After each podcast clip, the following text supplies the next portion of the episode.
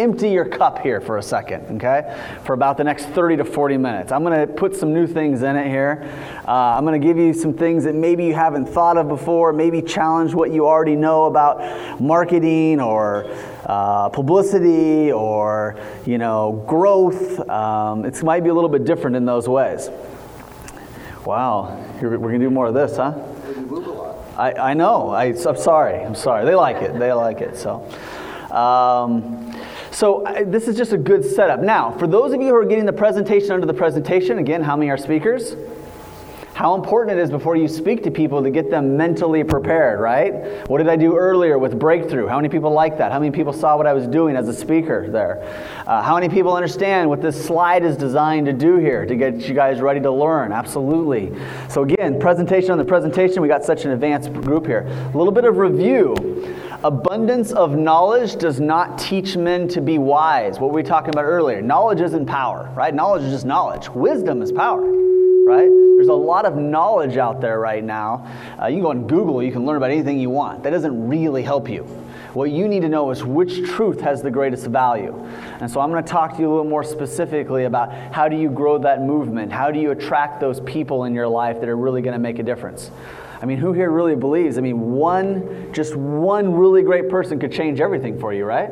Someone shout out some names here that if you knew this person, your life would be different in a positive way. Like you really knew him. David Fagan. Oh, thank you. Speak up. No, stop. No, please don't. No, seriously, who are some of these people that if you knew them, they could just change everything for you? If you were friends with them, if you interacted with them regularly, who would it be? Bill Gates. What? Who? Harrison Ford. Okay, who else? Oprah Winfrey. What did you say? Oprah. Oh, you said Oprah too? Okay. All these people said Oprah all at once. Yes. Ellen DeGeneres. Okay, yeah. So there are people that we know, right? And we were talking a little bit earlier today, and Steve said something that's very true, and I'm gonna dive into it even a little bit deeper, right? There's an expression of it's not what you know, it's who you know. I'm gonna take that one step further. It's not what you know, it's not who you know, it's who knows you. You can know all kinds of people, but if they don't know you, well, that doesn't do you any good at all. So how do you become more well-known? How do you own every room that you walk into? How do you make an introduction? There are people that refer me business. Over 91% of all the business we get comes by referral. That's not by accident, okay? I bet a lot of you guys get a certain amount of referral business. I train people on how to refer me because I know that if people learn a certain amount about me before we really have a powerful conversation, that conversation is so much more likely to go well. So I'm going to build on this a little bit more here. This is one of my books, From Invisible to Invincible. This is the start of wisdom, is that some truths have greater value. Les Brown wrote the foreword for my book. He was actually on the cruise with us here last time too. I love this quote. Be so good, they can't ignore you. Be so good, they can't ignore you, right? This is really a way to live your life. When you're creating something, when you're doing something, when you're publicizing something, when you're marketing something, you know, when you're speaking, everything you do, think about it. Be so good that they can't ignore you. This is what my business really comes down to in so many different ways. Okay, let's continue with the advanced stuff here. I teach something that's called the law of the war chest. And some of you will kind of fight me on this a little bit. And me and Bernie sometimes have healthy debates on this. And I want you to understand something. There is something called the law of the war chest. And there is that question that everyone's asking. Why you? Right? Why you? Why should I read your book? Why should I go to your event? In that sense, we are all competing. Is there enough out there for everyone? Absolutely. And by the way, is it okay to compete? Yeah. It's okay to compete, guys. Bill Gates and Steve Jobs competed. We won because they competed. There are some amazing stories of athletes. There are some amazing stories of business people. And that competition made things better. It made them better. Now here's where competition goes wrong. When people start tearing down other people to make themselves better, that's not what we're talking about. That's not okay. But what I want you to know is you need to understand something about all the people out there in the world. They have a limited amount of resources to fight the battles of day-to-day life and business. They only have so much time. They only have so much money. Okay? Used to be in the early 2000s, people had a lot of real estate. Credit was easy. They had a lot of equity in their homes. People might come to events like this and spend $50,000, $100,000, $150,000. People were doing a lot of things. 2007, 2008, 2009, we saw a lot of that change. People typically don't have as much time and money in the war chest to fight the battle of day-to-day life and business. So you are competing for that. You know, and a lot of times people think, oh, well, I'm in, the website business. And so I'm competing with other companies that do websites. No, I mean, they might be sitting there going, well, I have so much money right now. Should I hire an assistant right now? Should I sponsor an event? Should I have a website be built? Should I open an office? Right? You have to create a compelling argument of why you. Right? There are lots of organizations that I donate money to. At the last Spirit Summit, I think we raised close to 6 figures in product, services, and cash for various organizations. I can't do that for everybody. So those organizations have to tell me, why them? Why should I help them? You know, where are those resources going? How are they being used? How are they helping, people maybe who aren't normally getting the help? You have to do that. You have to think about it in this way. Collaboration very much plays a role. But competition does exist in a very specific way that you have to kind of accept with some big boy pants, okay? It's okay, okay? We're not talking about tearing anybody else down. We're just talking about the need for you to answer the question, why you? Are you with me here so far? This is really important stuff. Maybe it's just after lunch and you're a little bit tired, but I just want to make sure that we're all on the same page here, okay? This is important. Understand that this is the law of the war chest. Dee Dee has some resources. Dee Dee is a smart investor. She has time. She has some money, right? She can do a lot of things, but she has to think very intelligently about where that's going to go, right? And you don't want to divide too much. You don't want to get into too many different things. Who has ever watched Shark Tank before, right? What does Mark Cuban always do as a rule of thumb in what he invests in, or always won't do as a rule of thumb in what he won't invest in? He doesn't invest in a company he doesn't know. He doesn't invest in an industry he doesn't know. That's just the way that he is, right? Not right, not wrong. It's just the way that he is. So if you want to pitch Mark Cuban, right, you might want to research, is this something that he feels like he knows? He's got 150 different companies he's invested in, okay? So there's more than a few things that he knows. If you're going to raise money for your organization, who else has that belief? If you're dealing with kids, you're dealing with autism, you might want to figure out what celebrities have kids that have autism, right? Do you see where I'm going with this? Okay, so I'm gonna narrow on this a little bit more, but I want you guys to understand this, that, you need to know how people think about this. How many people recognize the fact that they have a war chest? Sometimes it's bigger, sometimes it's smaller, but you got a war chest, right? You got to fight the battle of day-to-day life and business. So let me tell you how Tom Hanks taught me to sell. I actually wrote an article on this in the Beverly Hills Times Magazine. I guess it was about a year ago now. But I wrote an article on this about how Tom Hanks taught me to sell. And one thing you got to know about Tom Hanks doesn't audition, okay? You don't call up Tom Hanks and say, hey, Tom, we got a script over here. Why don't you come down and read a few lines? We'd like to see how you do. Okay, you don't do that. If you want Tom Hanks to be in your movie, you write a blank check, you put it in a manila envelope, you send it to his agent, and you say, hey, if Tom will grace us with his presence in our next movie, we'll allow him to fill in whatever amount he feels is fair on the check, and then we'll film the movie around his schedule. Okay? Why? Because you know what you get when you get Tom Hanks. You've seen all the movies he's playing. You've seen all the awards he's won. You've seen all the money he's made the theaters, all the money he's made the agencies and the companies, right? He has a track record. That's what I want from my clients. I want you to have a track record. I want you to have proof of concept. I want you to have social proof. I want people to know how great you are, that you don't have to audition for them, right? There are things that I'll do for people to answer questions. Ross, I get on the phone and talk to him, and he wants to know what I can do. I'm going to write him up a proposal and, give him some information. Dee Dee, Adam, Sherry, that's something that I do for people. But it gets to be a certain point where you know, David, I'm not sure. Well, did you see me on the Today Show? Yeah, I don't know. Well, did you see the client who was so happy they just bought me a Lexus? Yeah, and I'm thinking, well, did you see the last 5 clients that I made them bestsellers? Yeah, and at a certain point, what do I really need to say? Do you understand what I'm saying?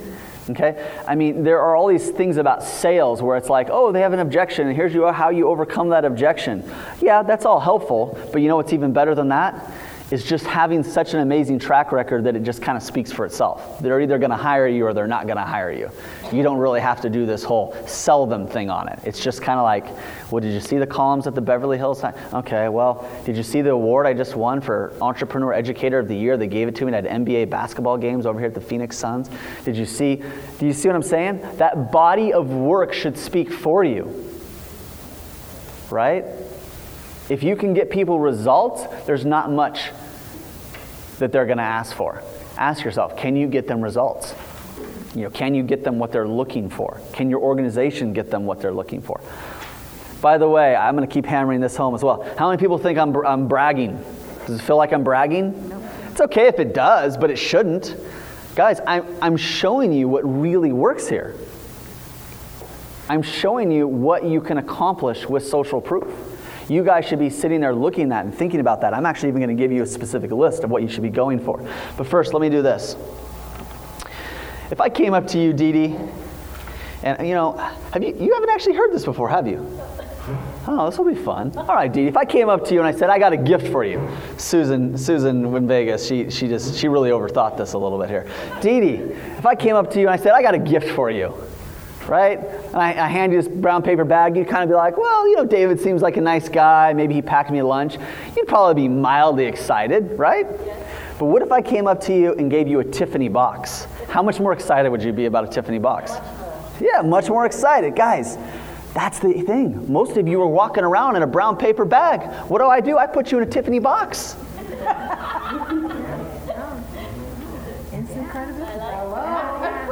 There it is, guys. Some of you guys are walking around a brown paper bag. I put you in a Tiffany box. You got to get people excited about opening you up, right? You should have a gift for the world. And the perception of value is that. Did you know that Tiffany boxes are resold on eBay? Yes. Did you know there are guys going and buying Tiffany boxes on eBay for hundreds of dollars just to throw some other jewelry in it and give it to some girl? Because the brand is so powerful. The perception of value is so powerful, right? Yeah. The packaging matters. In a very elevated, wise world, it wouldn't matter. We wouldn't judge a book by its cover. But guess what? Everyone judges your book by its cover. In a very wise world where we don't judge, it wouldn't matter what the cover said. It wouldn't matter if there was a bow. It wouldn't matter the color. But that's not the way the world is. So you can try to change the world or you can try to play along. Let me tell you who makes the most money, right? This is what it is. What is your packaging? What is the perception of value? When I'm helping people brand and we're figuring out words, names for companies, things like that, slogans, the Lippmann's test is to reverse engineer it and say, would somebody pay a lot of money for that? For example, my company's Icon Builder Media, we help you be an icon in your industry. Would someone pay a lot of money to become an icon in their industry? Yeah. Right? So whatever it is that you're creating, the power of purpose, live your purpose. Would somebody pay a lot of money to live their purpose? Would somebody donate a lot of money to live their purpose? Would somebody move heaven and earth to become their purpose? Absolutely. Right? So ask yourself that. What you're creating, does it have a perception of value? And does the packaging live up to that? Breakthrough? Breakthrough. Wheels turn in here. You like this? You like this, don't you? Do I get a Tiffany box? Brand. This is a really good definition of the word brand. Anybody want to know why this is a good definition of brand? Because it's my definition. That's correct. Exactly. Here's the best definition of brand. It is the sum total of all the experiences a person has had with any person, place, or thing. Okay? Vegas. If I had you guys all write out on a piece of paper, hey, give me 3 or 4 sentences of what you think of Vegas. You guys would all come up with similar things. There would be a common thread through everything you said because you've had the same experiences through going there, through watching about it on TV or movies or friends or whatever. I could say China, and you would write similar things. I could say Apple. I could say FedEx. I could say Starbucks. Your experiences, the sum total of all your experiences is what's really going to make it count. Now stick with me on this, because sometimes people get really too hung up on the words. If you just spent more time focused on the experience you're providing for everyone, that's really what's going to move the needle. What do I mean by that? What's the experience they have when they get on the phone with you? What's the experience they have when they go to your website? What's the experience they have when they read your book? What's the experience they have if they come into your office? What's the experience? What's the experience? What's the experience? Disney is famous for the experience economy. They actually developed a tool, real long stick, at the very end of the stick, it heats up. And they'll take that stick and they'll go around and they'll heat up gum and they'll scrape it off the ground. The whole thing is designed just to scrape gum off the ground.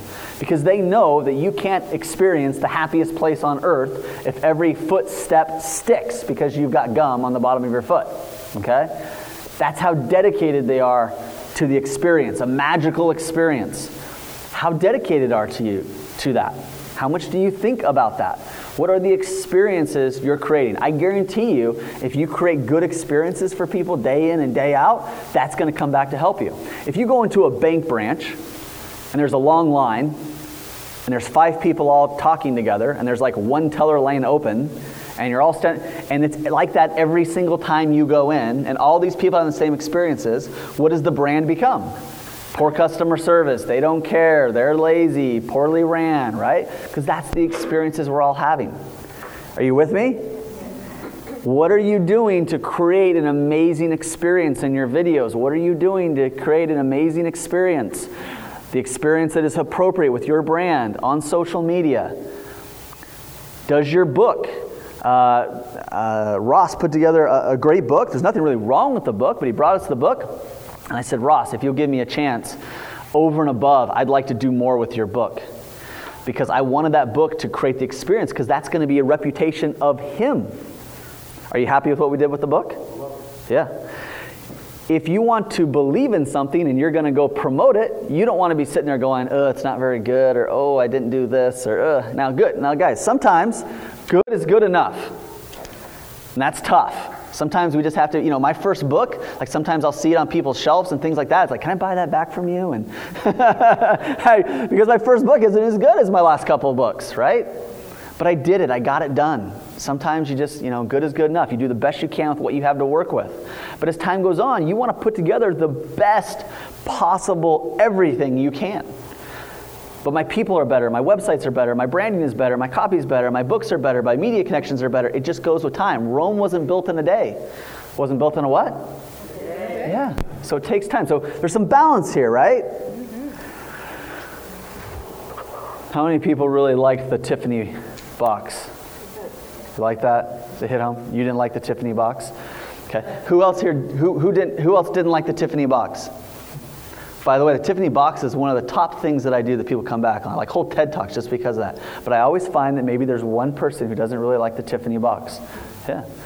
Guys, so what do?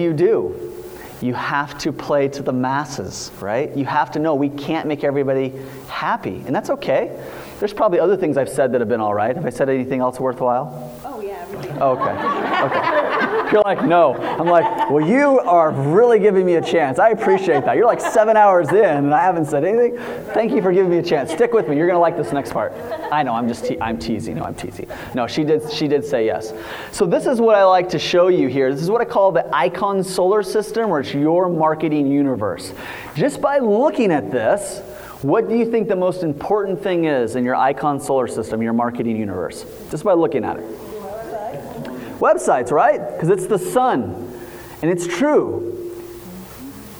Your websites are the sun in your marketing universe. And people will look at this and they'll go, really, David? You mean being on TV, traditional media and press, being on television? You're telling me it's more important for me and my marketing universe to have a great website than it is for that? Yes. Why do you think that is? If I go to the producer at Neil Cavuto, I've been on his show, and I'm talking to him over there and I'm saying, hey, check out this person, right? Check out Dee Dee. You know what they're going to do? They're going to Google Dee Dee. And they're going to see what's online. Is it understated? Is it sophisticated, right? Or does the person kind of look like a huckster? Because they're scared to death that they're going to put somebody on the news or media that later on someone's going to cut them a big check and they're going to disappear off the face of the earth. And they're going to call them up and say, hey, you know, you guys put this so-called expert on there and I was kind of impressed and I went and did this business with him. I've never heard from him ever again. Right? So your websites are really important. And people say, well, David, you know, that doesn't make sense. I mean, you know, Brad Pitt doesn't need a website. Yeah, you're not Brad Pitt. No, if you're ultra famous, you don't need a website. But most of us that are kind of becoming celebrity experts or kind of new to the business, if people don't know who we are, they're going to Google us. They're going to search us. Is there exceptions to this rule? Absolutely. Okay, so websites, very important. After websites, published work, those are like books. Maybe you have magazines, credentials, celebrity endorsements, testimonials. Planet Earth is social media. Why? Because that's where everyone lives nowadays. Everyone lives on social media. That's why we make it Planet Earth. Yeah, the biggest thing out there is really being on TV, other than, you know, the sun in your marketing universe. I mean, still old-fashioned media, TV, big radio shows, big TV shows. It probably shouldn't matter as much. They don't even really even have as many eyes on them, but there's just something to be said for being on those shows. There's just something to be said for that, you know? Who here has a TV show, a talk TV show that they would like to be on and you think it would help their business if you were on it? A doctor show, Today Show, Good Morning America, what would it be, Dee Dee? The Ellen Show? Okay. Somebody else, give me a show that if you thought you were on it, you think it would really help you out. Ellen? How many people say Ellen? That's interesting. Yeah. Shark Tank? Anybody here say Shark Tank? You got someone Shark Tank? Maybe a few of you? Okay. Another show? Anybody else have another show? Yeah. Super Soul Sunday. What is it? Super Soul Sunday. Super Soul Sunday. Oh, yeah. Yeah. Okay. Is that in California? Is it filmed in California? Oh, absolutely. Yeah, that's what I thought. Who's the host of that? Praveen Shankewitz. Never heard of her. We need to talk.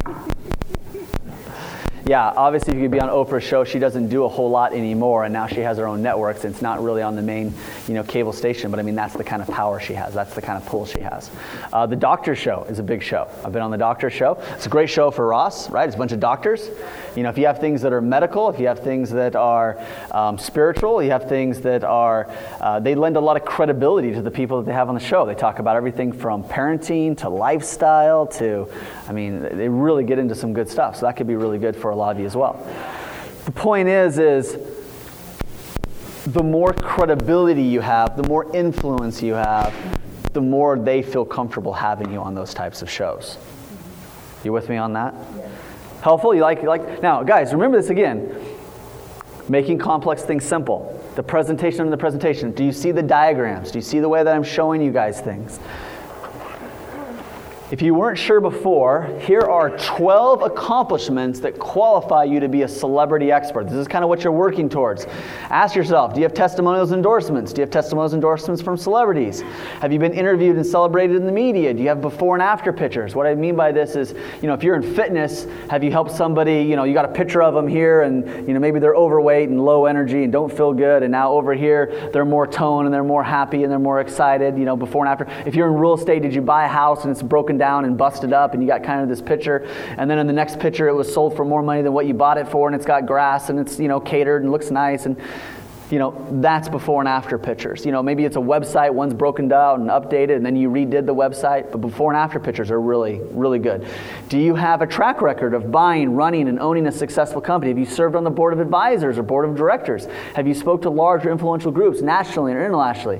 Have you published a good book with measurable results? Do you have your own media, like your own radio show? You know, that's what Jeff's, one of the guys that can help you with that here. Probably the guy. But do you have your own media? Do you have your own TV show or your own radio show? Do you have a large list, database, or social media following? Have you won awards? Do you have customized education or degrees? If you've got some of that up there, that's what's going to help qualify you to become a celebrity expert. Who here feels like they're getting there on the list? Yeah? About a third of you? Feel pretty good? Who here feels like they're just crushing the list? Just crushing it. Okay, a few of you, maybe? Okay. Guys, you can do all this and then not do it for a while, and it's not really going to do you much good. You have to stay relevant.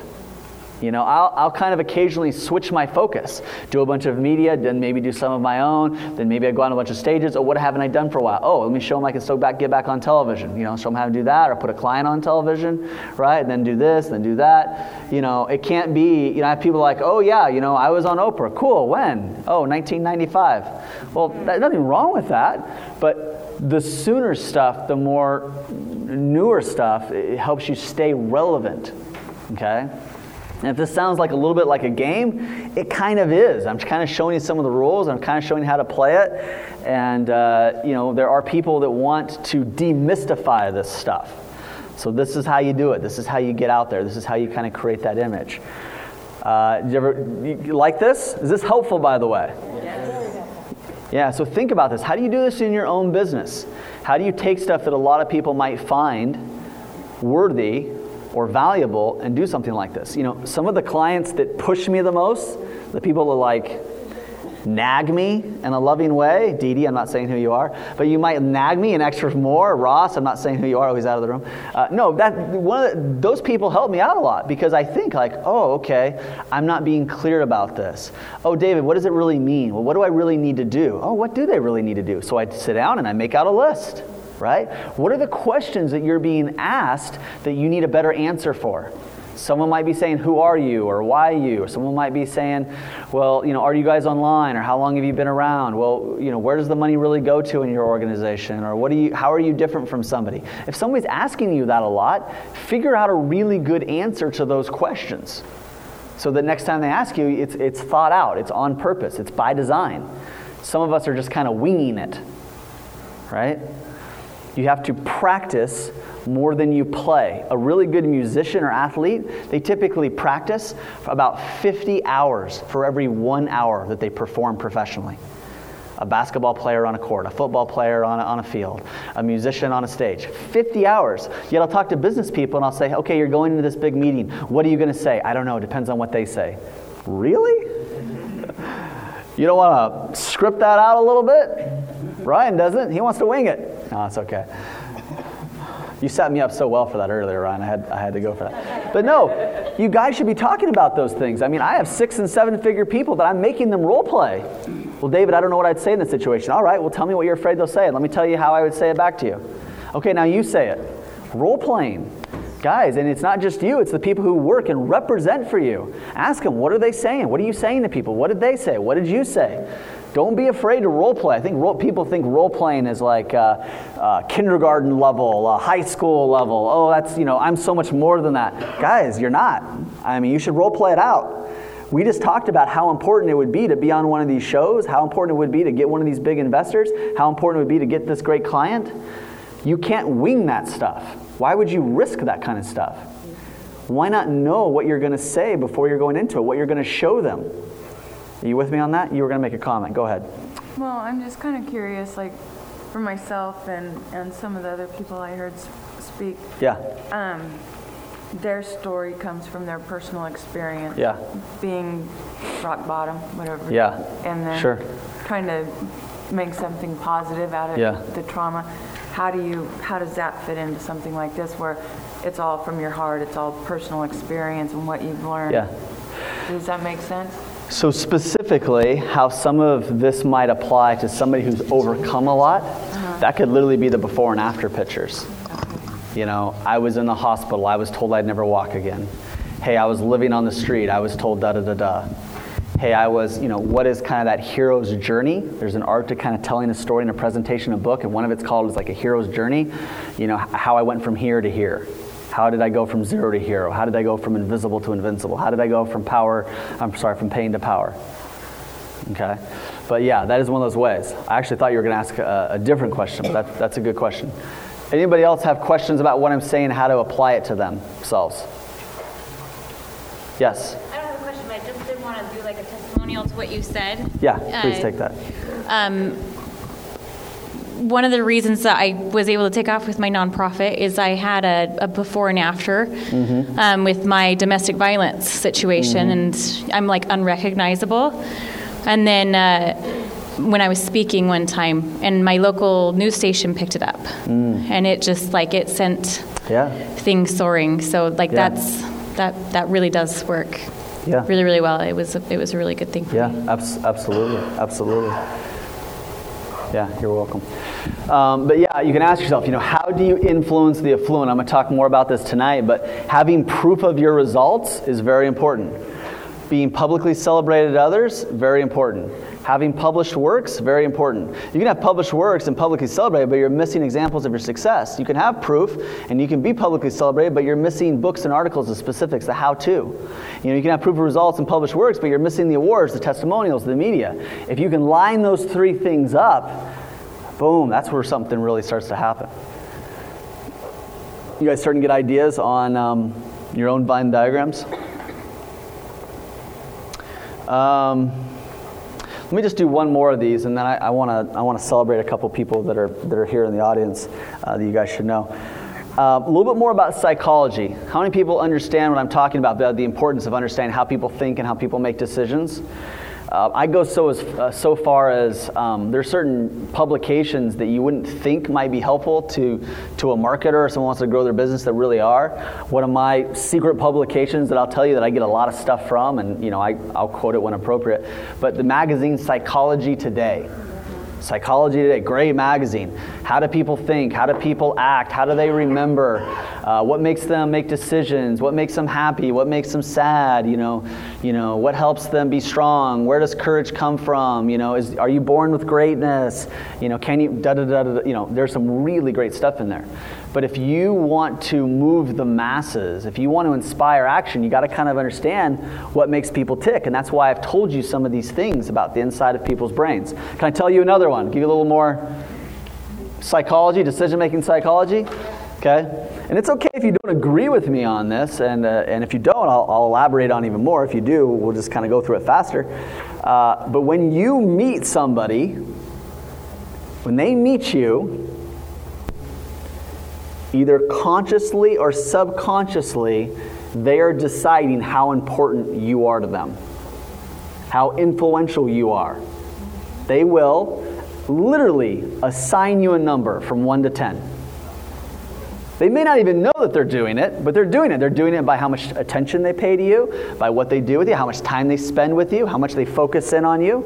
But a scale, 1 to 10, right? So let's say somebody meets you, and for whatever reason, they assign you a 5. This may be right, this may be wrong, but they assign you a 5. You could win the Nobel Peace Prize the very next day, and it's very unlikely that number would ever move up. It's just the way that it is. Once somebody has assigned you a number, it's very hard to make that number change. It's possible, but it's very hard. It's very hard. Right? You don't believe me? Who are the hardest people for you to impress? Parents. Friends and family. Yeah, parents. Friends and family, right? I got a sister who has wanted to write a book for about 6 or 7 years. My parents said, David's done about 130 books for people, right? Yeah, but I just want to figure it out myself, and that's, I'm going to take a college class, and I just really want to get into it, and... Well, yeah, but you know that he's got a publishing company, and they could just, yeah, I know, but it's David, and I want to learn. I'm her brother. Yeah. My own sister. Yeah. She doesn't see me as a resource.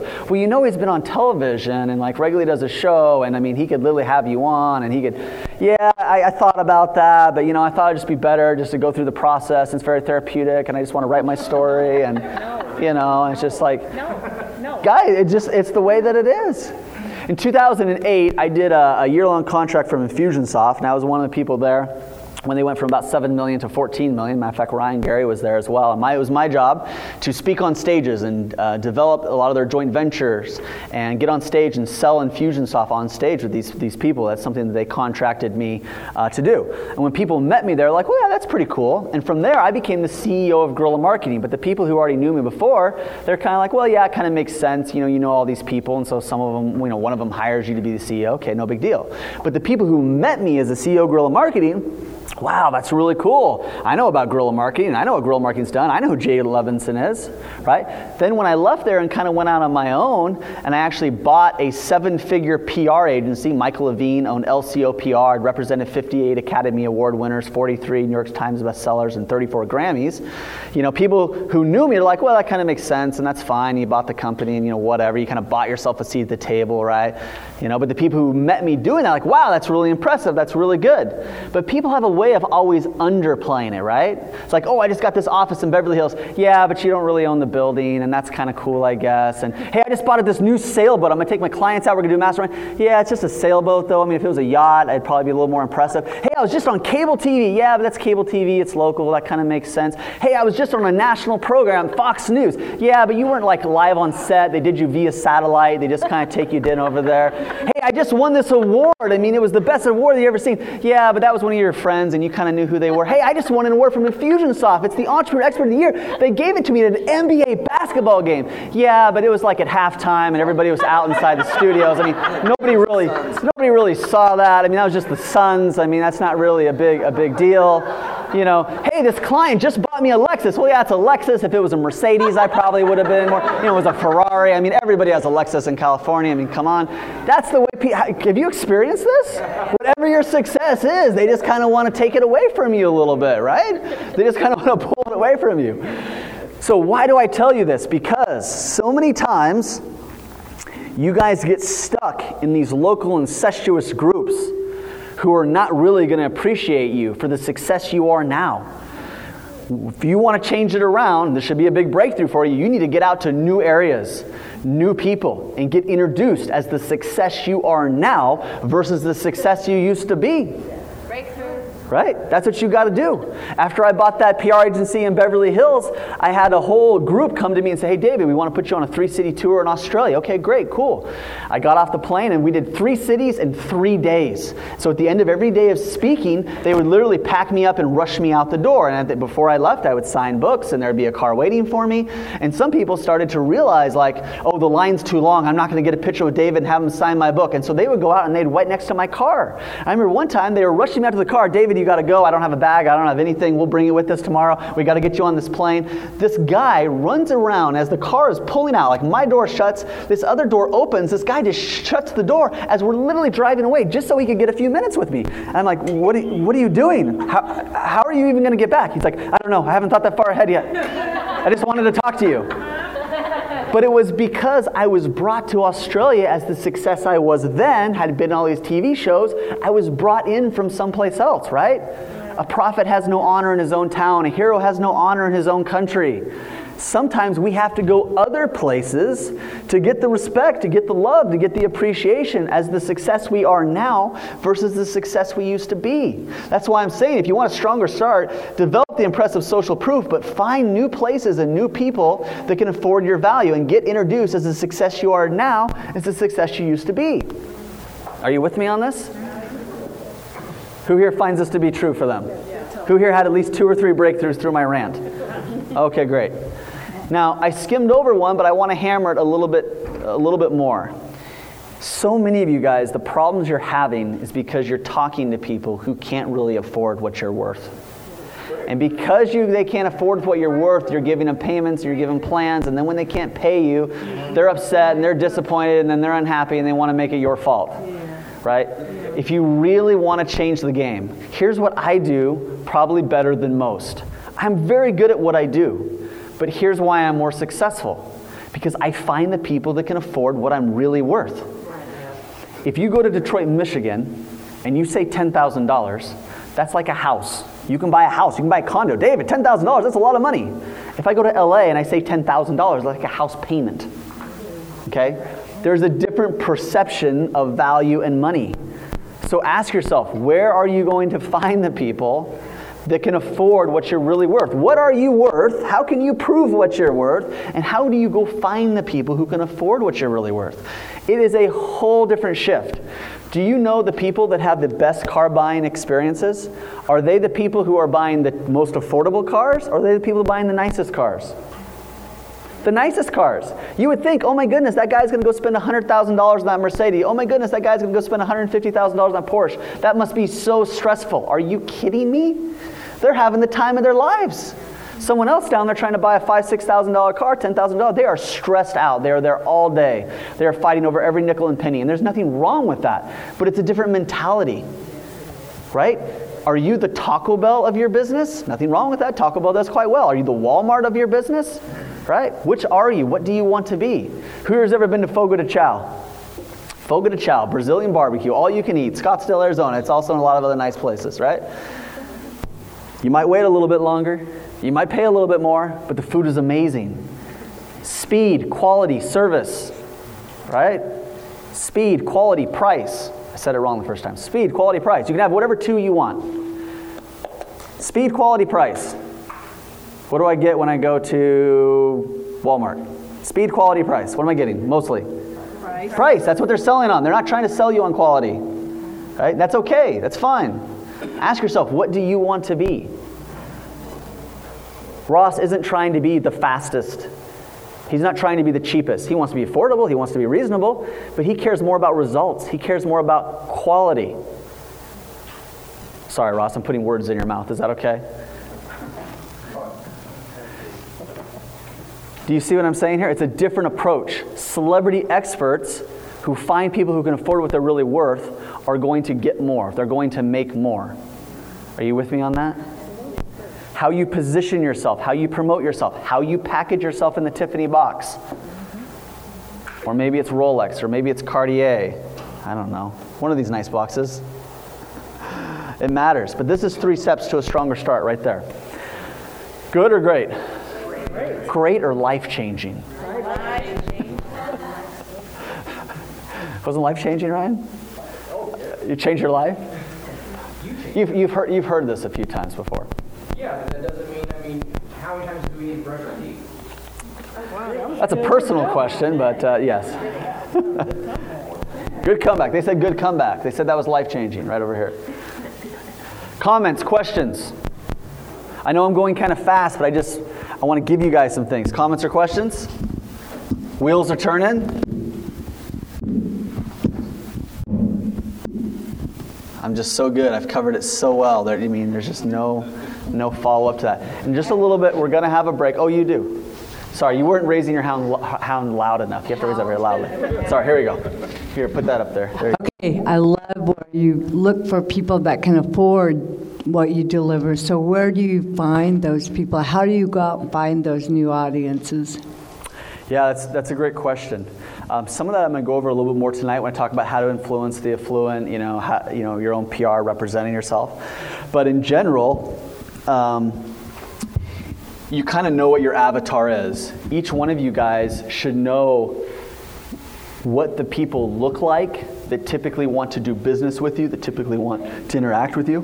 For those of you who have been in business for a while, if you go back and look at the people who have invested in you, have donated to you, have hired you, there's probably a common thread through them. How many people feel like they've seen somewhat of a common thread?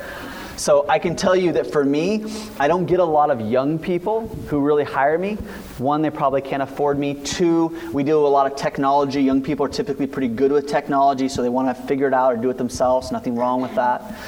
Typically, my client is 40s, 50s, 60s. They're sophisticated. They have money. Their time is very valuable. They don't want to do it themselves. I can teach them how to do it themselves, but they don't want to do it themselves. They want it done for them. So I kind of know what my client looks like. I know where they live. I know where they drive. I know how they act. I know how they make decisions. They like delegating. They like empowering. They want and value results. Because they have money, they don't mind paying to get value, to get results, to get services.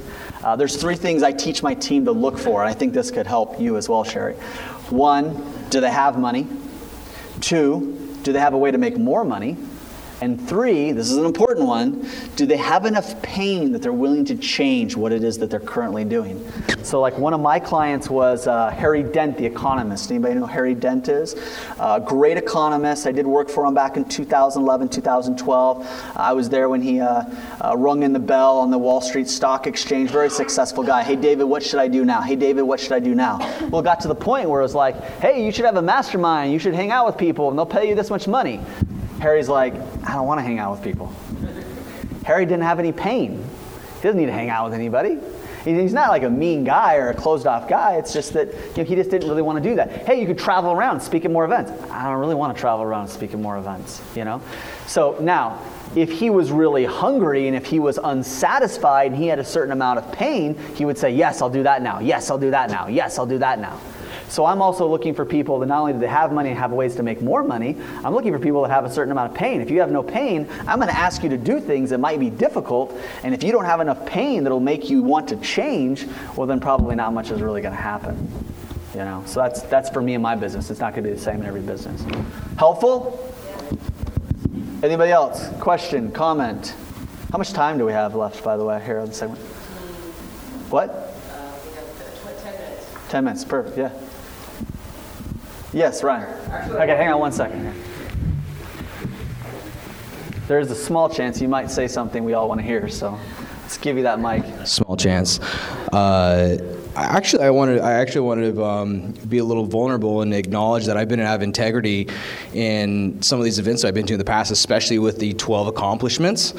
I've been here before, I had a hard time with it in the past, and I didn't do it a lot of times because, historically speaking, I had a hard time with people complimenting me and looking at my accomplishments because that just meant a barrier, an expectation that now I had to hit. Great, now David calls me the genius. It's like, great, now I've got to be the genius. Now I've got to be that guy. Now I have to be that. And so I guess what I would say, the breakthrough that I actually got from this time is seeing you, in your transition and how you handle things. I just want to acknowledge that I realized that I was out of integrity. I didn't realize that I was out of integrity before, and so I just want to make a commitment to you that I'm going to write down 12 accomplishments, and I'm not going to let myself stop that. So okay, I just want to thank you. Ryan. So let me tell you, thank you. So let me tell you what Ryan's talking about. What Ryan's talking about is that at one point in time, me and Ryan hung around each other quite a bit. And I said, Ryan, I'm going to do this. And Ryan said, David, I'm going to do this. And Ryan didn't do everything that he should have done. And I've ended up where I'm at, and he's ended up where he's at. And it's a good place for him to be. How many people think I'm being tough on him, by the way? Does this already sound kind of tough? I'm being kind of tough on Ryan. But here's why I'm being tough on Ryan. And I mean this sincerely.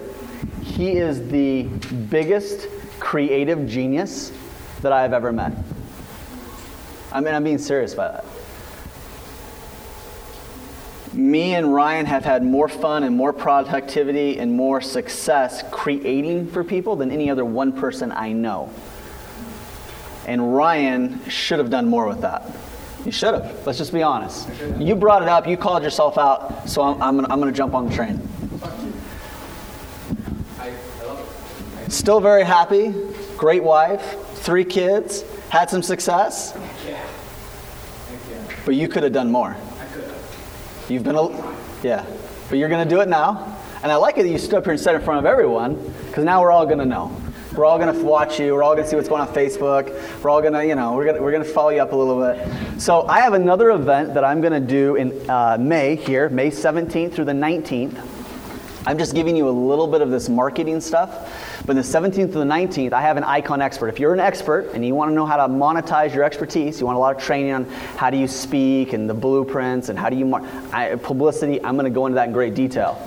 So you come on May, right, 3 months away, and then we'll check in on you and see how you're doing. You got it.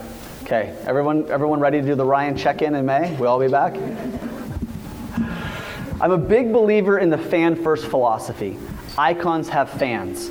You need to have fans. How do you get fans? Write this down. Give, serve, share. That's the easy part, but you need to do it strategically. If you give, serve, and share too much, then they don't need you anymore. You become the wrapper of the candy. What happens to the wrapper? It's thrown out. They already got the candy. They don't need you. So you got to make sure that You are giving, serving, and sharing strategically. I'm going to talk more about that later, but at least you should know that. Some people don't do it at all. Some people do it too much. We want to get you somewhere there in the middle. Somewhere there in the middle. You with me? Okay.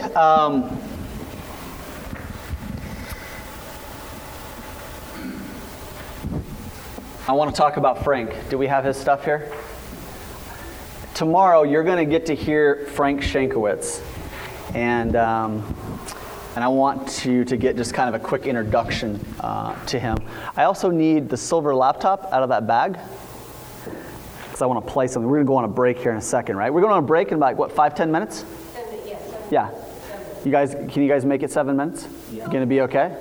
You're going to be all right? Is this infotainment at its best?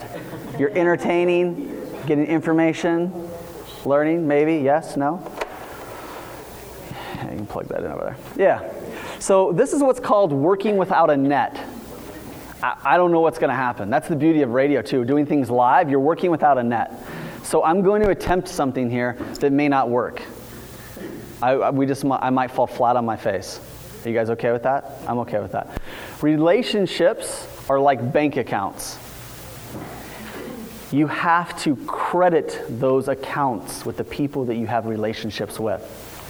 If you debit those accounts to the point of overdrafting, to the point of bankruptcy, that's bad.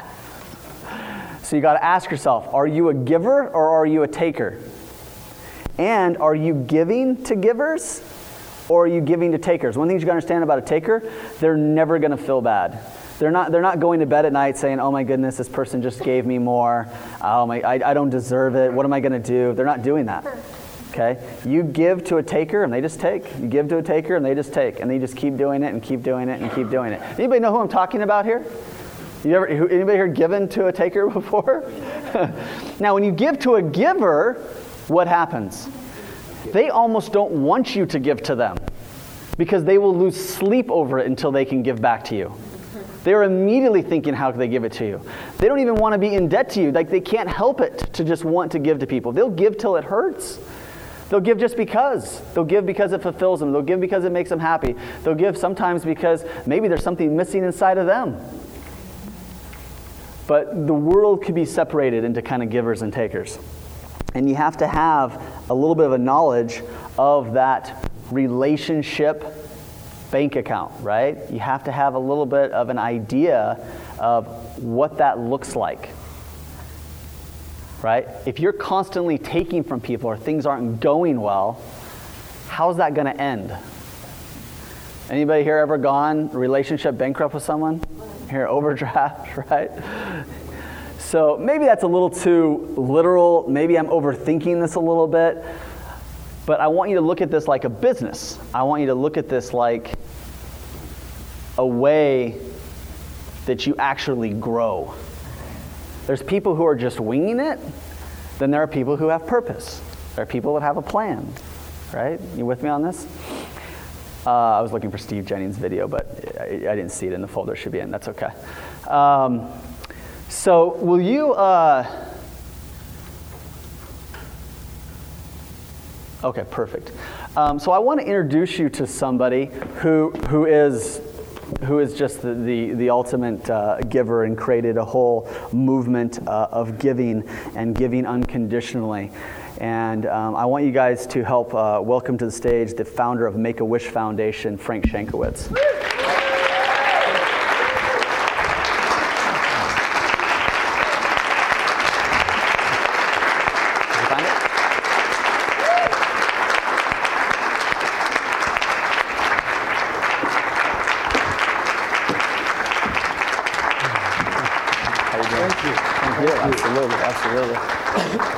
So Frank is going to be speaking tomorrow morning. He's going to be speaking about the same time Sherry is. And so I just want to make sure you guys get the chance to come back and hear him speak. We're going to go to a break in just a few minutes here.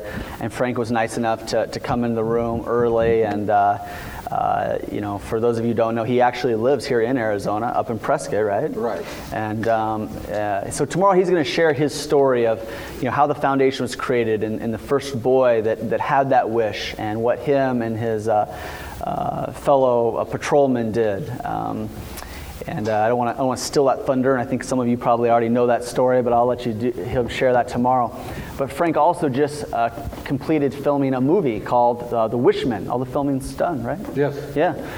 So it's going to be in some film festivals and go on to do some other things. So he just finished a movie about his life and about those things. And of course, I have a personal connection to this as well. I've had a family member who was honored and who was given to greatly by the Make-A-Wish Foundation. So it's great to be able to know Frank. Anybody here have a connection or a story or somebody that they knew that benefited from the Make-A-Wish Foundation? Yeah, so about 30 of you over here. So tomorrow you'll be hearing him. And last year, about the time of Steve Jennings' passing, you guys heard me talk about him earlier.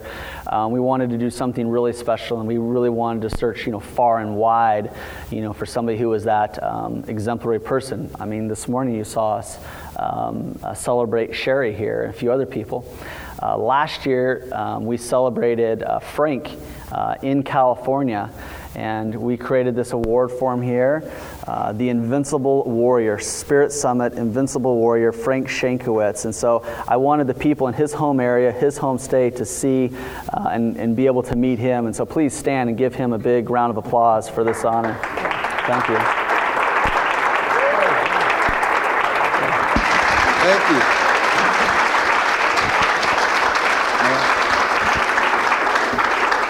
I was to receive this, and what a great event we had in Los Angeles. And I needed a bigger suitcase because this thing weighs a bunch.